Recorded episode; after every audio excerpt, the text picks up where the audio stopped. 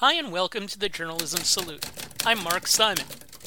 In each episode, we'll talk to or about an interesting person or organization related to journalism.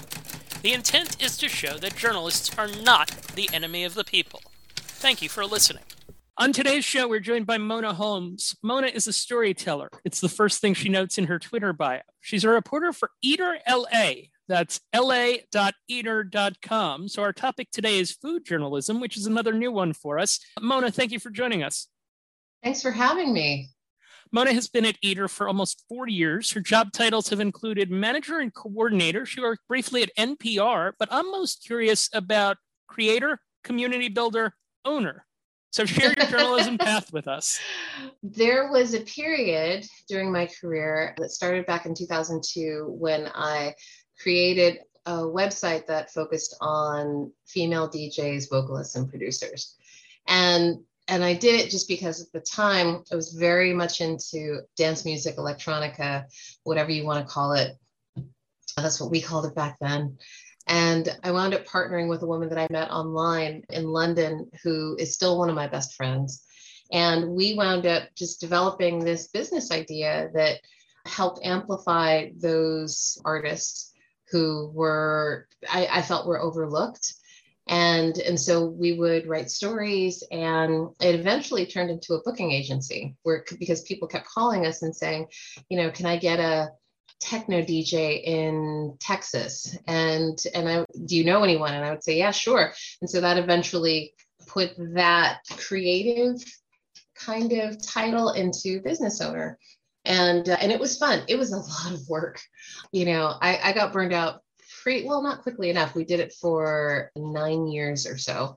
So until I said, you know, I can't do this anymore. But I would much rather, you know, and also too, my, my life had changed at that point, and you know, I had moved from DC to California, and I had a really great you know, meeting with my husband, my then boyfriend at the time, and he convinced me to move to Los Angeles in which case I started to kind of turn towards writing food uh, about food.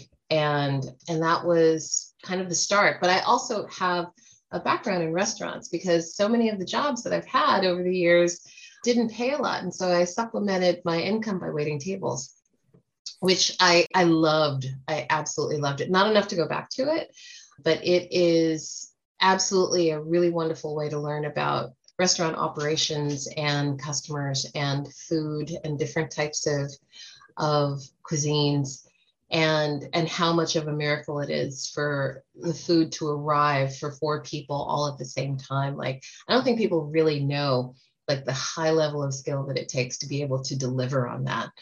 And uh, i think if more people did they would appreciate it a lot more because there's just so many things that can go wrong. But because of these really highly skilled chefs, sous chefs, chef de cuisines, managers, you know, I, I have a very good sense of what makes a good restaurant run. I was going to say so you you are someone who essentially has knowledge from the inside that you're able to apply to the outside now. I hope so. I think so. All right so explain the path to eater so when I was, I also wound up consulting for a few restaurants very early in like I'd say about 2014, 2015, just helping them with their social media and their online messaging, applying some of the same skills that I had from D, from SheJay. And but at that point I had started pitching my own work and wound up getting some attention from LA Weekly back before it was bought by another another conglomerate. And and I, I loved writing stories about restaurants. I mean i know the city extremely well. And you know but in most uh, industries like this when you're a creative you know you can have all the skill in the world but you still need someone to give you a break. And my break was by my editors matthew kang and farley elliott who saw something in me and decided to bring me on board. And it was truly a wonderful thing because the relationship between all of us is is really awesome. What is your goal as a writer for them? Uh, a goal as a writer for Eater, I'd say it is to tell really great stories about people that are not necessarily written about or paid attention to to make sure that I can either tell someone's story, teach someone something, or make some significant change like inspiration or hopefully in some cases a policy change and to do it in a way where I'm happy with the work. What's and also be a nice and also be a nice person. It is important to me to not be an asshole. All right, the first profanity that we've had. What is, what is an example of something that you've done uh, that you've written that changed policy? Well, there was a business. I'll share it with you after. Uh, but there was a business that had bought up this entire block in Silver Lake, California, which is like a very central part of LA you know, where there's a ton of gentrification coming in. It used to be a largely Latino neighborhood, and it has changed so much in the last decade. And this development company came in and decided to push all of the tenants out. And on their website, advertised that they were very happy with gentrification, that they were, you know, that they could make a difference with changing the neighborhood for the better, in quotes. And I saw that on their site and I said, well, that's a great question. And whenever I see something like this, my, my husband always goes, uh oh, they messed with the wrong person. And so I wrote about it and spoke to some of the tenants who told me some of the circumstances of their leaving, one of them being a restaurant that I love. And, and the next thing you know, their website was completely scrubbed and changed. And I have no idea. I don't, I sincerely doubt that their business strategy has changed, but their marketing strategy certainly did. And uh, yeah, so as far as a policy goes, you know, I'm not so sure that it's that that is like the best example, but I can definitely say that there are some times when I notice that the needle gets pushed a little bit more after I write a story about the LA City Council or the Board of Supervisors you know, it's important for anyone in, in any position to ask politicians hard questions or question what they're doing just so that they can see that there's likely a position that they haven't identified or thought about. So, so I take that part of my job very seriously and hope I can do more in that regard.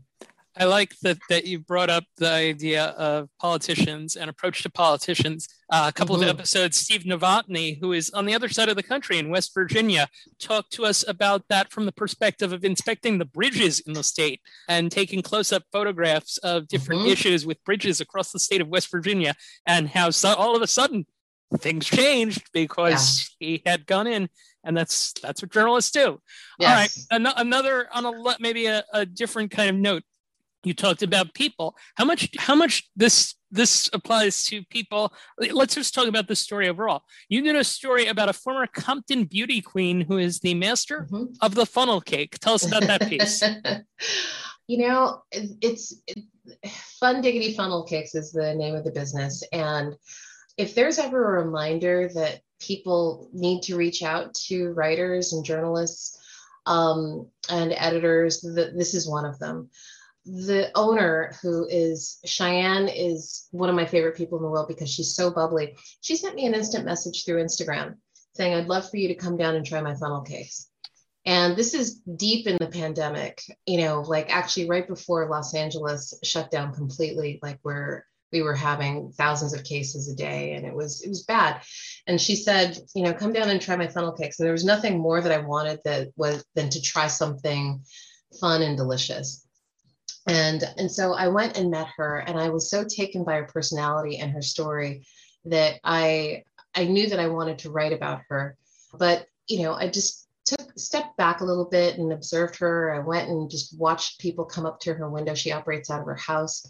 And absolutely loved that she had such a commitment to serving her community. Like she has no desire to to sell funnel cakes anywhere but compton because her business has everything to do with where she lives and and so all of that made an inspirational story but also to like just i mean who doesn't love funnel cakes? And you can really only get them at like amusement parks or fairs or disneyland or something along those lines. But and actually it's interesting because i didn't realize it but la actually has quite a few funnel cake businesses but they're not doing it like cheyenne brown does and uh, and I, I absolutely respect what she does and hope that she can only have some more continued success one of the things that I notice as I go through Eater, whether it's your stories or other people's stories, and it was true in this story as well, photography is really important. How much does photography get taken into consideration as you're reporting on something? It's it's something that I've had to learn how to do, and that's because Eater has really good people to help show us the way. Our we have an art director, Brittany Holloway Brown, who actually teaches us how to make sure that we have a picture that helps move the story along. And and her entire i mean her idea is really simple. She said you need to think about the pictures that you want before you start writing the story. And and so now it's it's at the point where like the second that i get an idea of what the story is about i start writing down ideas of what i want the main photo the lead photo to look like and and but we also have an extremely talented photographer Wonho Frank Lee, who has been working with us for a long time. And he's just one of those people that is absolutely gifted in what he does. He, you can throw him in anywhere, even if there's no light, he'll capture something really beautiful. And all I have to do really is tell him the story that I'm trying to tell. I mean, we also have a rhythm now too. Tell him the story, the main elements, and he'll get in there and make it really, really great. But you know, the lead photo is everything. If it's if it's off, it can throw you you really have to put you know some time into considering how it can impact a story or even take away from it so so we sit and think about it a lot and it w- winds up working out really well You've talked about people, you've talked about policy. I feel like I've I've gone into this presuming that most people know what Eater is, but I think my mom probably doesn't. So we're going to help my mom here, uh, and sure. we're going to get uh, what what are the principles of the Eater, I guess, franchise of websites and what they try to do. Well, I, let me break it down for you. So, and for your mom. Uh, so, Eater is a national company and it's under the umbrella of Vox Media, VOX. And it's the second largest digital media company in the country. And all we do is digital, not uh, with the exception of New York Magazine, that's also a part of the company. And, and so we've got 21 sites throughout the country that do exactly the same thing that we do in Eater Los Angeles. And all we do is cover anything related to hospitality. So that's restaurants, bars, cafes, clubs, trends, openings, closings, anything that fits underneath that window. I wrote a story about fried chicken from grocery stores for dinner or lunch. And, and it was one of the most popular stories that we've had this month. So if we can talk about food and people eating it somewhere, and I can figure out a way, an angle to to make it into a good story, my and my editors go for it, I'll be writing it. And and we tend to publish, at least on our site for Los Angeles, between three and six stories between Monday through Friday or less and you know and most of the time they're very short like anywhere from like two to 400 words. And then we also have the long form stories like the fun uh, the funnel cake story that are easily somewhere in the neighborhood of 15 1500 words or more. And that's that's what we do. We are restaurant reporters journalists whatever you want to call it. We do not do reviews. And we leave that for other publications to do because we just want to focus on giving our readers a good idea of what's happening in the landscape of restaurants and hospitality. You mentioned people, you mentioned politics. Trends is another one that you brought up as well. And there is a, a, trend, there's a dining trend in LA that is shifting at the moment. You did a piece on pop up restaurants. Uh, mm-hmm. Uh, can you just tell us about that one? Sure. Well, pop ups were the, the star of 2020 because everyone was in and was tired of cooking and wanted to have something delicious that they didn't have to prepare on their own. And what was really great is that all of these pop ups were so unique from the next. And a good percentage of them were from chefs that weren't working because there was no work. And so they were able to set up a delivery system or a pickup system from their homes or a ghost kitchen, you know, where they could prepare in an actual commercial kitchen, but didn't have a storefront and not pay ridiculous overhead. And so some people did extremely well and are going to be, some of them are going to be opening up restaurants. But because it's experienced a massive dip because vaccination rates are super high right now, infection level and death levels for COVID are very low. Uh, the county, LA County itself, is reopening fully as of this coming Tuesday. And so, what does everyone want to do after being home for 15 months? They want to go out and they don't necessarily want to pick up food to take home. And so, there's been a massive dip of these in business for these people where they've seen a loss of revenue anywhere from 20 to 40%. So, all right, we've gone through three different stories that you've talked about. Can you take one of those and explain how it went from your idea to the end? And just is there a, an anecdote mm. of hmm. something that happened along the way with process? Yeah, let's see. Out of all those uh, stories, well, let's let's talk about the fried chicken story, the grocery sure. store fried chicken. I pitched that story um, before COVID and and i was actually about to dive into it right around late february early march and and of course that changed everything and also too we weren't certain about you know delis in grocery stores at the moment. And also too we we made a change within our own organization to try not to encourage people to go out too much. And and so yeah so i sat on that story for quite a while. And but when i picked it back up I felt a little overwhelmed at going out and trying a bunch of places that offered fried chicken from their grocery stores. My my initial headline was why is fried chicken from grocery stores in LA is so good? Why or something along those lines. And it more morphed into something else after my boss said, look, just choose five places, go and try them out and then just come up with like somewhat of a personal essay but at the same time get some quotes and and we just kept it really simple and i also find that that simplicity in the process only helps to produce a really great story and and so there was a period where like once a week i would just go into a grocery store and just get a bag of chicken or a box of chicken and and try it spoke to a bunch of different chefs that i know or restaurant owners and got their own opinions about grocery store chicken. It's a good thing that they have very strong opinions and positive ones about grocery store fried chicken because I got the best quotes. And and those interviews lasted no more than five minutes because you have I have a very strong opinion about grocery store chicken. Either you love it or hate it.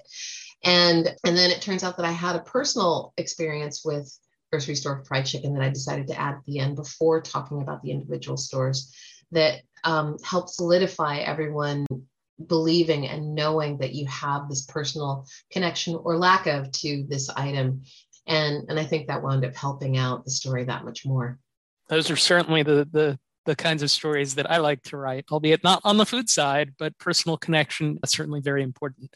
Now, speaking of which, about 10 days ago, you sent out a Twitter thread. Folks from outside of LA, stop trying to make LA what it isn't. I would summarize it as we may not have the best blank, but what we have is pretty darn good.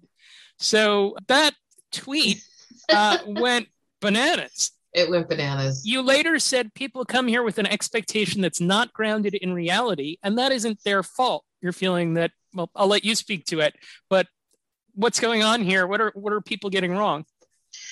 Well, you know, I mean, we we are Los Angeles. I I wasn't born here, but I we moved here when I was three. I consider myself an Angelino. I also have noticed with the people who come out here, or just remarks from people who are not from Southern California or California, period, tend to have some preconceived notions about what it's what it really is. They think that every corner is going to look like Beverly Hills and the beach, and it doesn't. In fact, that's a very small slice of Los Angeles and how it's all going to be super glamorous and and it it just isn't. That's just not my experience of LA. That's in fact that's not the experience of most people that I know of LA. And but being in the position that I am, I get a lot of direct messages on Twitter of people who are transplants from elsewhere asking me where to find something that's not native to here. And and my response and it's usually around pizza or bagels. And my response was like, well, we don't really have that, but we also have this. And and it's great. And and i just heard yet another person had another conversation with someone who just insisted that you know la should have x y and z. And i was just like oh my god i can't anymore. And and it's not just about la it's about anywhere that you go. Like i want to try poutine in canada Like yes. I, I just do. I'm not going to expect them to make a breakfast burrito, which which is ubiquitous here, and or I'm not going to go to Hawaii and say, "You guys don't have any tacos." Like it's just it's the same thing. And so it was less about. I found that a lot of people on the thread were getting fully caught up in the whole like, well, well, LA sounds like you think you're making it special, especially the folks from San Francisco. I did notice that they got really hung up on on one thing. They were upset because in the tweet I listed like the South, New York, South Carolina. I just took a slice of a few uh, a few states or cities yep. and decided to compare and contrast them, you know, of, of dishes that excel in those areas versus ones that don't. And only because I didn't want my tweets to be too long. But the, the San Francisco folks got really pissed at me saying, well, you didn't even mention us. And I'm like, it's totally not the point. In fact, I used to live in San Francisco. I, I know the food very well. I'm also a food writer. So I just don't feel like anyone, I think, feel like you have your absolutely distinct Bay Area, San Francisco flavor versus LA. And it's not a competition. And in fact, we don't feel that way towards San Francisco. I think it's an awesome city. Yep. But but yeah, I it was really interesting to see people get very defensive very quickly. And and and the best thing to do is just to handle it super calmly and just ask questions and ignore the trolls and and hope that you know maybe i made an impact in someone's life to like you know like when you go somewhere like ask hey what's good no matter where you are yep I, well my rule when i when i travel is i sample the pizza wherever i go with no preconceived mm-hmm. expectations mm-hmm. i just want what represents that city um, but anyway that's that's me and also this is me too the last time I was in LA, I was actually driving from San Diego to Los Angeles to go to the Magic Castle. And I sat ah! for six hours to get from oh San Diego to Los Angeles. So that sparked this question, which might get me nothing here from you, but it might get a good answer regardless. In anyway, how do LA traffic and food intersect? Oh, well, first, I'm so sorry you had to sit in traffic like that. That sounds so miserable. Yep. How do food and traffic intersect? Well, first off, it's something that you need to account for. You know, we're working on a package that I can't really talk about yet, but it involved me driving around and talking to different people over the last two months. And you living here as long as I have, you really have to plan your day around your meals. And if, because yesterday is a good example, I knew that I needed to be driving throughout central and south LA from about 11 o'clock until about 7 and you know i had four different meetings and they were all in within the same area but you know i, I just knew that they i accounted for them to leave enough time to be with these interviewees and also eat so so i knew that i wanted a really big breakfast and then around three, four o'clock, I knew that I would want something to eat. And so I knew that before I left my part of town, I needed a good coffee. I got a Thai iced coffee from the joint around the corner and then went through my interviews, my first round of interviews. Took a little bit longer than possible. Had a phone call that I had to make at 2:30. Wrapped that up. Knew I needed to eat. Went over to this place called Sunday Gravy to sit down because I know the owners. I sat down and ate something. Was on my computer. You know, just just going through notes and then by that point it was around 4.30 and and i knew that i wasn't going to drive back to my side of town in rush hour so i knew that i needed to find a cafe and i had figured out which ones would be the best route beforehand so so all these plot points were i mean i quite literally had a, a google map getting me from point to point and making sure that i made the most of my route but food is absolutely at the center of all of those because who wants to be out and about and really hungry and grumpy? yep, indeed. All right, on a more um, serious note, I think we're of a similar age, mid 40s. You're a black female food journalist. Uh, I mm-hmm. ask this because it's something I don't know. How well are non-white males represented in the food in the food writing industry? We're not. Okay. I find that the majority of food writers that I've encountered are mostly white women. And I am extremely lucky to work with some of the best in the business. And it's, and I'm very, also very lucky. I have a company that is sees value in making sure that our coverage is is diverse. There aren't a lot of black reporters at Eater, but we have a lot more black reporters than we do Latino reporters, and and management sees that as a problem, and so they're working in their best way to navigate that. And for me, in the city that I reside in, I consider that doubly important because 50% of the people here are Latino and a huge percentage of them speak Spanish. And there just are stories that you cannot get unless you speak the language. And while I would never say that I'm fluent, I'm pretty good at, at you know, at least being able to ask general questions. And it's something that I want to work on because that is a huge part of the city that I would like to have access to, to be able to ask someone questions that can help bring a story to light would would be wonderful. But i think that coming from someone from that background would make it a much more rich experience not just for uh, the company but for our readers. So you know there's there's just some things that that you know certain reporters can get over others you know they're you know when i went into this one restaurant called post and beam which is in south la a mostly black neighborhood there was uh, the owner who uh, recently retired was looking at me like I had three heads. And I said, Is everything okay? And he was a black man, is. And he said, You know, it's really nice to see you here. He was, he totally was putting me off beforehand. Like he was just not not remotely interested and and it's not like i'm going to say hey i'm black reporter coming down to black restaurant i i just you know i just said you know i'd love to talk to you about your restaurant and came in and our conversations wound up developing into you know a work relationship that is that is one that I really treasure because we we've stayed in touch even though he's retired. But it's I think it's important for people from certain backgrounds to be able to tell stories. I'm not saying that no one else can, but you can definitely get a lot more than most. And it's important on from my end, I presume, it helps for people like me to amplify the voices of of people that are, I guess, underrepresented in the in the field. Yeah, it helps. It helps a lot. Okay. So, a couple of advice related questions specific mm-hmm. to our audience here.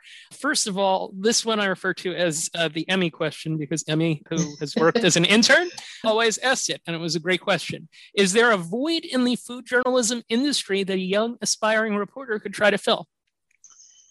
Oh, yeah. Yeah, there is. You know, there are hmm, this is the one question. When I read it, I'm like, that's good. But there's there's a lot of voids. I I do feel like the youth of today can help us with like I mean like the best example I can come up with is TikTok. Like I find it so fascinating. I have an account. I haven't posted a single video because it's not like I'm intimidated by it. It's more of a time issue and also too I'm not necessarily committed to it but I do see it as another medium for telling stories. And it just seems to me that younger folks have a very solid grasp on that app. And not just that, but Instagram. And that void, I could see moving mountains for sure, especially with TikTok. I also believe that more young folks can could value their voice a little bit more and not worry so much about having so much experience, if you have a certain amount of skill set with putting words together or audio or video, you know, I actually want to learn from you.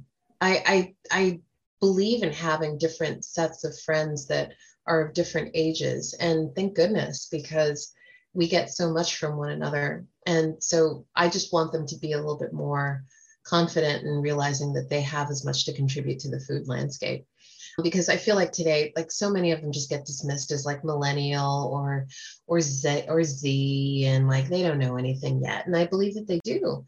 And and I I do wish that I could see a lot more young folks, you know, just jump right in and just start writing stories and and being a part of the the foodscape that is a little less about being an influencer and more about telling a story I, I have a thing about food influencers, a very tricky relationship with food influencers. I, I, I don't necessarily find it a healthy thing to be when dealing with restaurants. I've just seen too many take advantage of restaurant owners who are already operating on a thin margin. And you know, getting a free meal doesn't necessarily qualify you for writing a review on the place. And uh, so, yeah, I, I feel like there's a healthier way to go about it. And and I do see a handful of people doing it on Instagram and TikTok, but I'd like to see a lot more. And then as far as anything else that's missing, I don't know. I'm gonna have to let you know. No, that's good. It's a, it's a symbiotic relationship. One can help the other, certainly. So this is the fourth straight episode where we've interviewed someone who created something from scratch. You were talking about SheJay earlier. Could you just explain what advice you would have to someone who wants to create? Just create and put it out there, and don't worry about it being perfect. And probably the biggest lesson that I ever received from someone who really helped make a difference for me is that with all of these ideas that you might have for this one thing story, video, written work, choose a theory, a thesis, and run with it. And it will 99% of the time end up looking completely different than what you theorized. And that's a good thing because when you go through and do the reporting, you will find things that differ with your idea. And the thing is to either verify or or refute those things by talking to more people. And once you have done that, just make a choice and and have someone with with whose eyes that you trust, whose judgment that you trust, take a look at it and develop a relationship where you can have a healthy editorial relationship because I am so lucky to have the editors that I do. They make me look amazing. And it's it's you know, there's just you can't think of everything. You you just can't. And and so to have and and I don't accept every edit. So to to just to have that is something that I treasure. I'm so lucky. And and not just at, at Eater, but also I I contribute to KCRW radio. And those editors are at both organizations are some of the best in the business. And you know and it's because they have a clear idea of what the audience what or at least the voice that they're writing for for their audience. And so my vision needs to fit within that. And when it's really clear that's when you make the most impact. And just you know don't get so hung up on all the major details. Just just let it flow and let it out and and it will be great. You will come up with something great. I mean that's what i have to tell myself when i'm like i'm reading it back to myself and saying oh my god this is the worst thing ever written. And and then in the back of my head because i've been doing this so long i always have this voice saying it's going to come out great. Just keep moving forward. It's going to come out great. And and it does. Or or it's just okay. And i'm like you know what? That wasn't the greatest thing, greatest thing i ever wrote but I, tomorrow's another day. And then when you're done move on to the next thing. Yep, exactly. You sound like you would be you sound like you would be a very good mentor. I've got my mentees all over the place. nice, very nice. All right, so to, two to wrap up here. One, mm-hmm. what do you like most about food journalism? I like that there that a lot of the stories are not just about food, that it's about the people who make the food and to me, getting to know these individuals is, and what their mission is and their ideas are is the most fascinating part about it.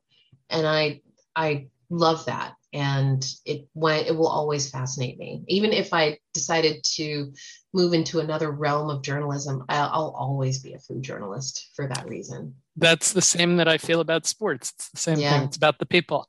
Is all right. And then the last question: Is there a journalist or organization that you're not affiliated with that you would like to salute? Hmm. There's two organizations that I'd like to salute.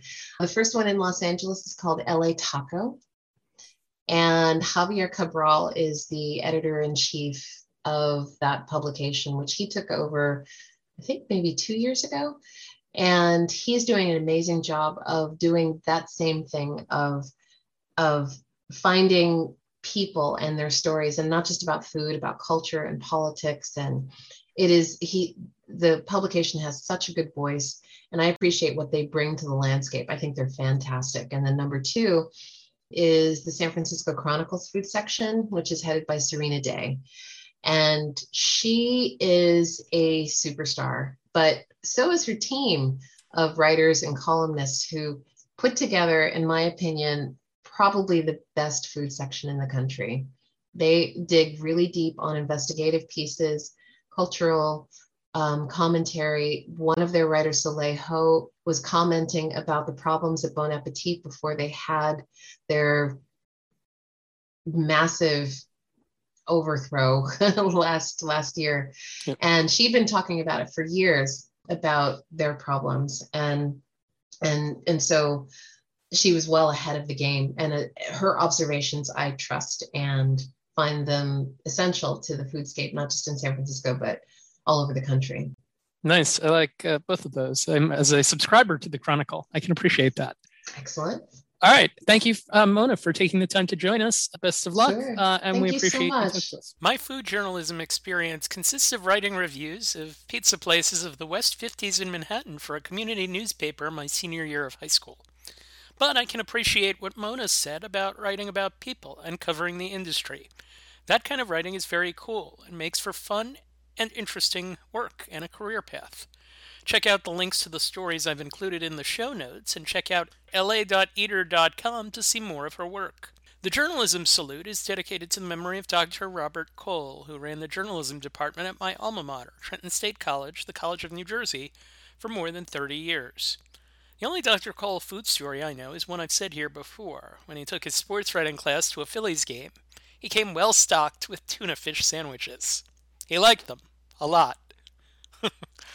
and I think you would have liked Mona's approach too. Thank you for listening to the Journalism Salute. Please let us know what you think of the show. You can find us on Twitter at JournalismPod, and you can email us at journalismsalute at gmail.com.